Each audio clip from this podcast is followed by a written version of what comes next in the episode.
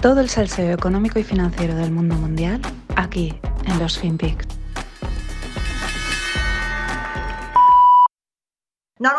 We have the DC jail, which is the DC gulag, but now we have Nancy Pelosi's gazpacho police spying on members of Congress, spying on the legislative work that we do, spying on our staff, and spying on American citizens that want to come talk to their representatives. This government has turned into something it was never meant to be, and it's time to make it end.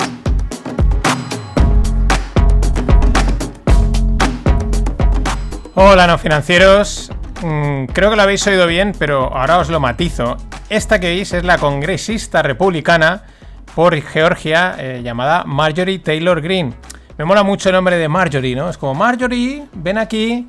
Bueno, pues se equivoca de una manera súper divertida porque en lugar de decir la política Gestapo, ¿no? La policía Gestapo de nuestra ya queridísima y amiga Nancy Pelosi, ¿no? De, estar espiando, controlándolo todo, pues en vez de decir Gestapo, en relación a, la policía eh, del espionaje nazi, dice Gazpacho Police. Sí, sí, Gazpacho, del gazpacho que nos tomamos aquí en España. Eh, buenísimo, buenísimo, me encanta. Me encanta el concepto Gazpacho Police, la policía Gazpacho. Pero es que si aplicamos aquello de que las cosas no suceden por casualidad, pues yo diría que Marjorie acaba de acuñar un término más práctico de lo que parecería para definir algunas situaciones como las que vimos actualmente. Situaciones que son auténticos gazpachos mediáticos, es decir, una buena mezcla de informaciones cruzadas que acaban en algo sabroso. Y según el ajo que le metas, pues incluso puede acabar picando bastante. Claro, eh, hay bastantes versiones y variantes del gazpacho, pero eh, para puritanos, me lo vais a permitir, que con la paella también la gente hace lo que le da la gana, ¿no? Pero eh, podemos decir que básicamente hay dos tipos de gazpacho, el andaluz y el manchego. El andaluz, ligero, fresco, ¿no? Porque es como, pues así resumiéndolo, una, una sopa de tomate fría con vegetales, ¿no? Para resumirlo, por si alguien no lo conoce o es de, de fuera de España y no sabe lo que es el gazpacho. Ese es el andaluz. Y luego tenemos el gazpacho manchego, que es un plato más pesado, ya que es un se trata de un guiso de carne, mm, de carnes menores, que además lleva unos trozos de torta ceceña, es decir, es un, guiso más pesadito, ¿no? Caliente. Pues tenemos el andaluz y el manchego. Actualmente, pues a nivel internacional tenemos dos, dos gazpachos en marcha, uno de cada tipo. El manchego, pues este va para la inflación, los tipos de interés y sobre todo las declaraciones de los bancos centrales. Eh, a este tema le cae el manchego, ¿por qué? Pues porque es un tema que lleva ya tiempo, es pesado, está cociéndose a fuego lento, ¿no? Lo mezclan, en fin, ¿no? Y aparte la digestión probablemente va a ser bastante dura, ¿no? Eh, por ejemplo, ayer salía Bullard, uno de los de la Fed, uno del clan de la Fed, y con unas declaraciones que hacen pensar que en el, Club de la Comedia Monetario deberían de, lanzarlo, quizás cuando cabe todo este esperpento, recopilarlas y, montar un, pues no sé, una comedia estilo Jerry Seinfeld o algo así. Yo creo que podría incluso funcionar. Fijaros lo que dice el colega dice que no cree que una subida de tipos ponga eh, riesgo de, recesión. Eres tú el único que no lo cree, porque lo cree absolutamente todo el mundo, porque provocaría una caída en los mercados probablemente y por lo tanto se traduciría en, en, una recesión económica. Eso lo duda poca gente. Pero fijaos la siguiente, porque claro, va más, ¿no? Esto que los humoristas se vienen arriba, les, oh, esto es, a cola esta gracia, voy a por la siguiente, ¿no? Eh, dice, incluso si hay una revaluación de los, de los mercados, qué interesante revaluación, ¿eh? es una forma de decir corrección pero sutil, ¿no? Dice, si hay una revaluación de los mercados, los tenedores de activos mantendrán una buena forma. Decir tenedores de activos, los inversores, ¿no? Es como, no os preocupéis que aunque se revalúe el mercado, es decir, aunque se pegue una piña grande, vosotros vais a estar bien. ¿Por qué? Pues porque tendrás tus acciones, valdrán un, como le está pasando a las tecnológicas, un 60% menos, pero las tienes, estarás bien. O sea, puedes ir a casa, puedes comer, puedes hacer deporte, estás en forma. Un guasón. Y por último dice, buscamos la mejor política que podemos para permitir que el mercado se ajuste apropiadamente. ¿Cómo les gustan los eufemismos? Eh? El mercado se ajuste apropiadamente, ¿no? Mm, permitir, ¿no? Es como la demolición controlada que hablamos en el Stonks eh, Volan Primas con Greg y con JR Aishela, eh, intentan esa demolición controlada, ¿no? Pero es esos eufemismos en los políticos dan bastante miedo.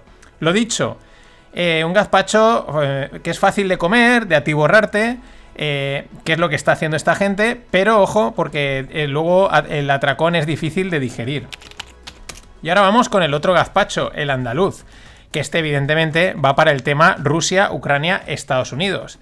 Qué frescura, señores. Qué fácil eh, coger todos los ingredientes y prepararlo. Pam, pam, pam, lo mezclas y tienes el gazpachito hecho.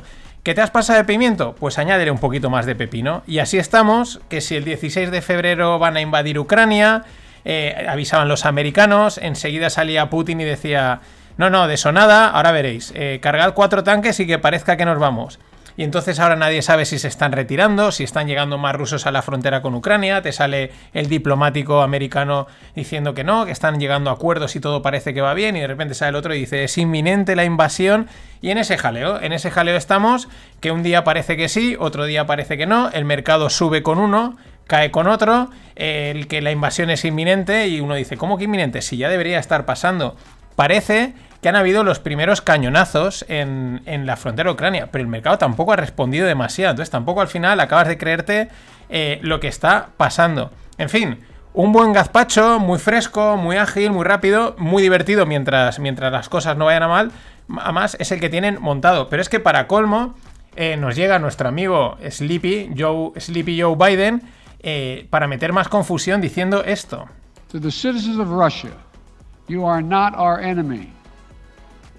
o sea, ¿a qué viene? A decirle a los ciudadanos rusos, no sois nuestro enemigo. Si esto no es un tema, o los ciudadanos rusos probablemente eh, ellos están a la suya. Esto es una cosa de Putin y de los oligarcas. Y ahí dirán, ¿a mí qué me estás contando? Pero no, si no, no, nos hemos metido con vosotros. Eh, Biden, este, no, sabes esto a qué sale, ¿no? En cualquier caso, eh, lo mejor es la imaginación humana. Siempre lo he dicho que somos capaces de imaginar escenarios desde un punto de vista cómico o simplemente fantástico y acertar, anticipar lo imposible. Y tenemos otro ejemplo, los Simpsons son uno y este padre familia es otro. Os voy a poner el corte, no, luego os lo explico porque no hice nada, pero quizás se entienda.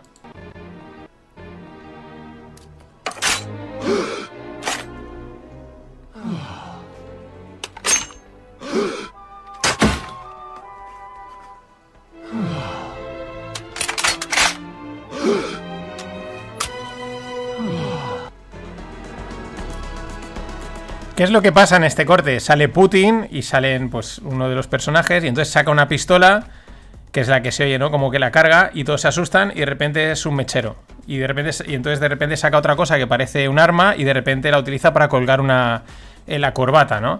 Y es que lo clava perfectamente, es cuidado que voy. Susto, para atrás, susto, para atrás, impresionante. Y bueno, eh, de los otros tipos de gazpacho, los principales, los dos principales es el manchego, el andaluz, pero todas las variantes, por lo que he visto, el siguiente más popular o la variante más popular es el gazpacho verde. Eh, claro, también tenemos de ese, también tenemos de ese en el panorama mediático y ya te puedes imaginar por dónde van los tiros, que si el clima, que los criterios SG, etcétera, ¿no? El rollito Greta Thunberg y los del World Economic Forum. A ver, este castillo en naipes que han montado eh, y se les está derrumbando a una velocidad de vértigo. Por ejemplo, tenemos que Francia va a construir 14 reactores nucleares para 2035.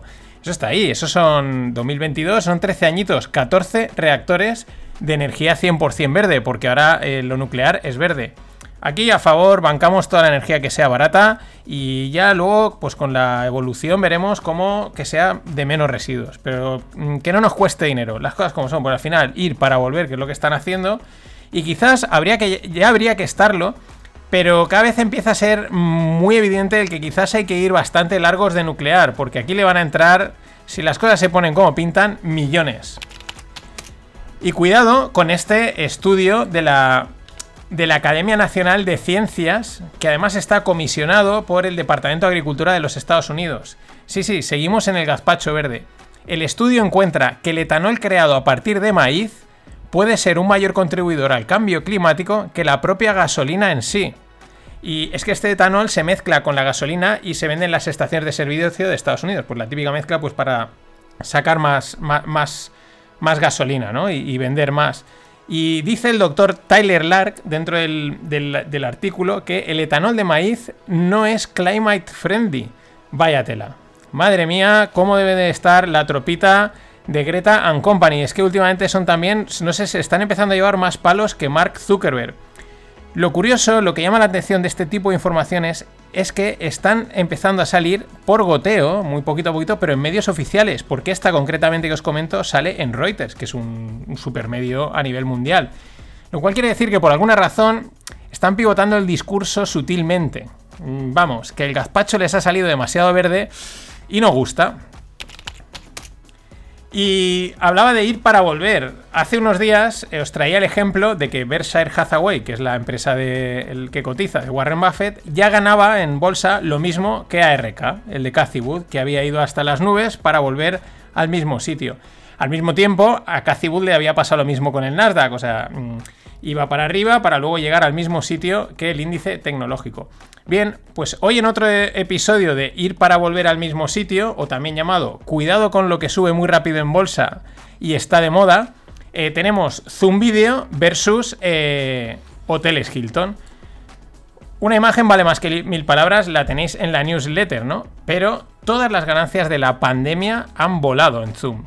Despegó como un cohete de los 100 a los 500 dólares en apenas eh, seis meses, es que era esto es que había cambiado todo, todo el mundo iba a gastar Zoom para todo, el cambio en el modelo laboral, todas estas narrativas, ¿no? Vamos, bla, bla, bla, a tomar por saco. Ya está otra vez en los 140 dólares, nada, un poquitín por encima de antes de que empezase la pandemia.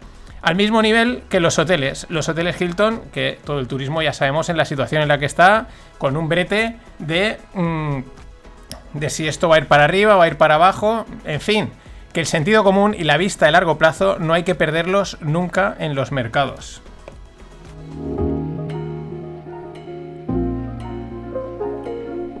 Y hago un poquito de cross-selling. En Jokware estamos sorteando 100 euros por las opiniones de vuestra empresa de trabajo. Así que entra en el link que dejo en las notas y optáis a 100 pavetes. Vamos con lo tequi.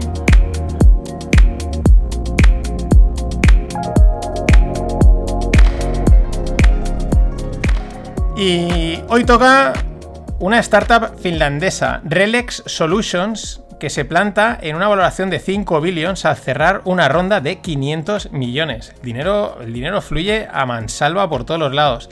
Esto sería como medio de cacornio. Normalmente está el unicornio, mil millones, el de cacornio, 10.000 millones. Pues la mitad, medio de cacornio, póngame la mitad. Bueno, llama la atención porque es una startup que ayuda a las empresas a evitar el desperdicio de alimentos y a solucionar problemas en las cadenas globales de suministro. Mm, la inversión me parece que va en la línea de la que comenté la semana pasada de Flexport, que era lo mismo, que también ayudaba a solucionar los problemas logísticos de puertos, de contenedores, etcétera, ¿no? Parece que los inversores, que son muy rápidos, ven un problema más enquistado de lo que parecen las cadenas de suministro. Eso no quita que en, en el corto plazo se vayan a solventar, pero tampoco quita que esos problemas no estén ahí o no puedan estar a futuro, ¿no? Entonces ahí creo que han visto esa necesidad de mejorarlas, no solo en el presente, sino también de cara al futuro, ¿no? Y de que sean, por lo que decimos, más flexibles, estén optimizadas, pero no tan optimizadas, que es lo que ha pasado que a la mínima petan. De hecho, así es el lema de Relex en su empresa. Dice, Optimize Retail for Every Future. ¿eh? Eh, optimizar el retail, las ventas al por menor, para cualquier futuro, muy, muy, muy bien elegido. Y es que son los retos logísticos de corto y largo plazo que ha traído la pandemia. Esto sí, esto sí que han venido para quedarse. Y en el, en el, apartado cripto vamos con los actuales reyes del mercado, por lo menos de los que más se habla, los NFTs, NFTs, los Non-Fungible Tokens.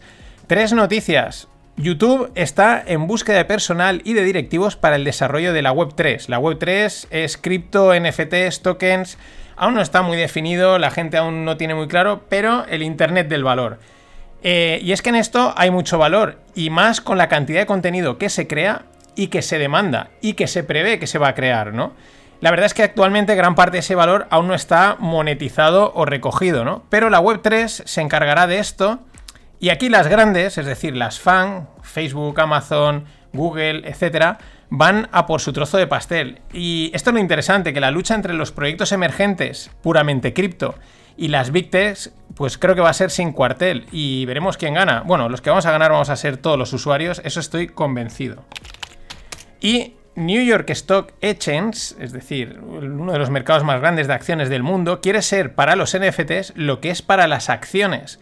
El líder, es decir, el líder mundial, han solicitado una patente para ser exchange de criptos y NFTs, con vistas a competir especialmente con OpenSea y Rarible, que son las dos principales plataformas de, arte NFT. También dicen que no es algo que planeen en el corto plazo, no es que sea para allá, pero ellos ya van dando pasos, ellos ya van posicionándose y últimamente hemos visto más de uno, Citadel también posicionándose, algún otro, creo que era un Exchange de Singapur, tradicional, en fin, van moviéndose porque la cosa va cuajando y ellos saben dónde hay que ponerse. A veces la verdad es que más que convergencia entre los dos mundos, el mundo cripto y el fiat, lo que veo es la absorción total de lo cripto por, las grandes, eh, por los grandes financieros y tecnológicos. Y hablando de los grandes financieros, pues nuestro otro amigo nuestro que es Jamie Dimon. In Jamie We Trust. JP Morgan se convierte en el primer banco del mundo en entrar en el metaverso de Decentraland. Está el metaverso de Facebook, el Horizons este, y uno, el, que estaba desde antes es Decentraland, que muchos probablemente tendréis alguna cosita por ahí comprada. Eh, bueno, Jamie Dimon más de una vez ha dicho que él, esto lo hemos explicado, que él no ve Bitcoin, que las criptos no las ve, pero al mismo tiempo lo decía, si hay dinero, nosotros vamos a sacar tajada. Y ahí han plantado, han plantado un stand, un espacio, también muy enfocado a una marca que tienen que es Onyx, que es de custodia de activos, que es lo que al final hacen los bancos. En fin, ya digo, a veces más que convergencia veo la absorción total. Acordaros, repito, eh, podéis optar a ganar 100 euretes si dejáis la opinión de vuestra empresa o ex empresa en el link que os dejo en las notas del episodio con Jockwire. Pasado un buen fin de. Hasta el lunes. Ladies and gentlemen, the weekend.